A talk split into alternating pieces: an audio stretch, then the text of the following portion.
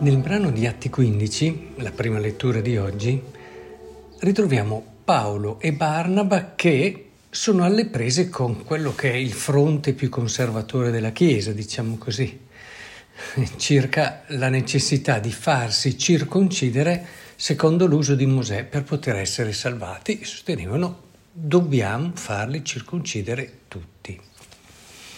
Visto che Paolo e Barnaba però dissentivano e discutevano animatamente contro costoro, ecco che vengono convocati a Gerusalemme e qui si tiene quello che viene chiamato il primo concilio ecumenico. Nella Chiesa vi sono state, come vediamo, fin dall'inizio varie anime. Questo non è un elemento contro la comunione, ma bensì un requisito di una comunione che voglia essere matura, libera e quindi profonda. Sappiamo come la comunione non è l'essere tutti uguali e dire tutte le stesse cose. Certo, la condivisione dei fondamenti è richiesta per poter parlare di un cammino insieme di comunione, ma il fatto di avere sensibilità, attenzioni diverse non fa che arricchire questo cammino. Anche la discussione animata, abbiamo visto che Paolo e Barnaba discutevano animatamente, eh, anche questa, quando è vissuta in un contesto di rispetto e libertà, che in questo caso significa anche disponibilità all'ascolto, non è da vedere come un limite della comunione, ma piuttosto indica la passione di chi prova a dare ragione in ciò che crede. Ciò che fa la differenza, come ho accennato, è il mantenere un clima di rispetto, ascolto e libertà. La cosa che mi ha fatto soffrire in questi anni sono stati i vari attacchi, ad esempio a Papa Francesco, da membri anche autorevoli della Chiesa non mi dà problema il fatto che ci possano essere visioni e sensibilità diverse, ma il modo in cui queste posizioni sono difese e la rigidità che accompagnava spesso questi pensieri. Dalla rigidità si passa facilmente all'aggressività e l'indisponibilità all'ascolto e anche alla condivisione, figuratevi e questo genera ferite serie alla comunione.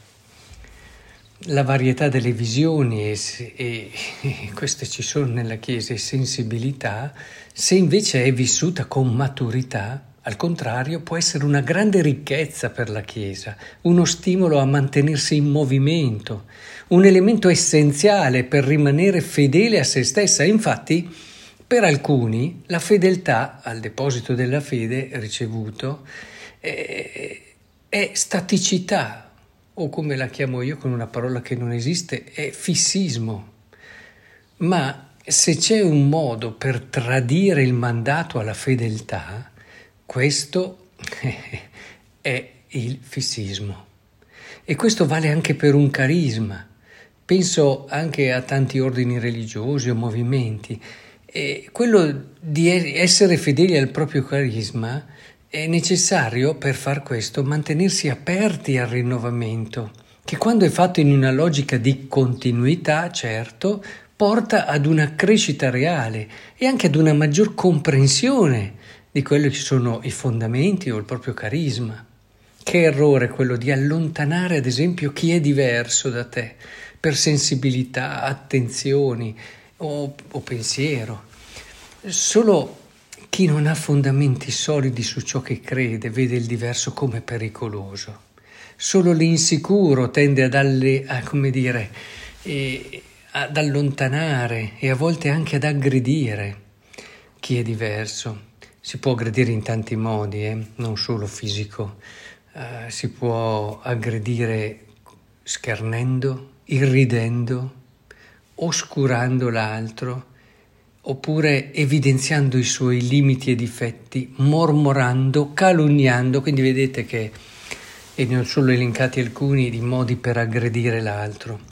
Tutte queste cose hanno le loro radici sull'immaturità, che a sua volta presta il fianco alla tentazione, scivolando facilmente in vari peccati.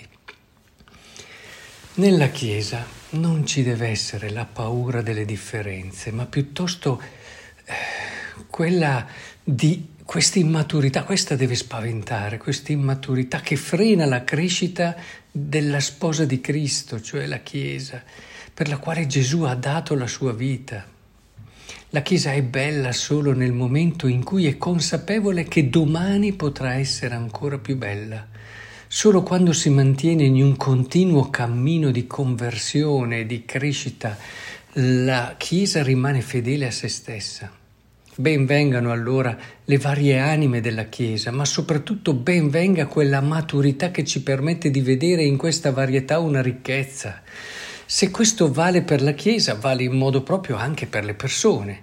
Mm, nella nostra vita avere attorno a sé, ad esempio, persone che la pensano solo come la penso io, cioè persone che si mettono attorno solo questi, può essere certo riposante e anche appagante. Avere chi mi conferma continuamente su ciò che ho posto a fondamento della mia vita, eh, certamente ti appaga, ti riposa, ma ci rendiamo subito conto di quell'insidia che si nasconde dietro a questa situazione, il non crescere, rimanere fermi a ciò che si è e si era. Anche nelle coppie, ad esempio, noto che quelle dove i due sono molto simili, la vita insieme è più fluida, vi sono meno contrasti, ma si rischia di crescere meno. E, a meno che non ci sia la maturità eh, di impostare la relazione nei modi giusti, tenendo conto anche di queste dinamiche, poi ad esempio arricchire con un gruppo di amici e quindi i legami di amicizia dove lì il diverso per forza entra, stimola, apre orizzonti nuovi, arricchisce. Invece nelle coppie dove vi sono molte differenze, la vita è più problematica decisamente, gli scontri sono molto più facili, ma se vi è questa maturità di cui parlavo prima, ecco che questa diversità eh, può diventare davvero ricchezza, che cresce e si rinnova ogni giorno. Il Vangelo poi, preso dal capitolo 15 famosissimo di Giovanni, ci dice qual è il fondamento di questa comunione di cui stiamo parlando.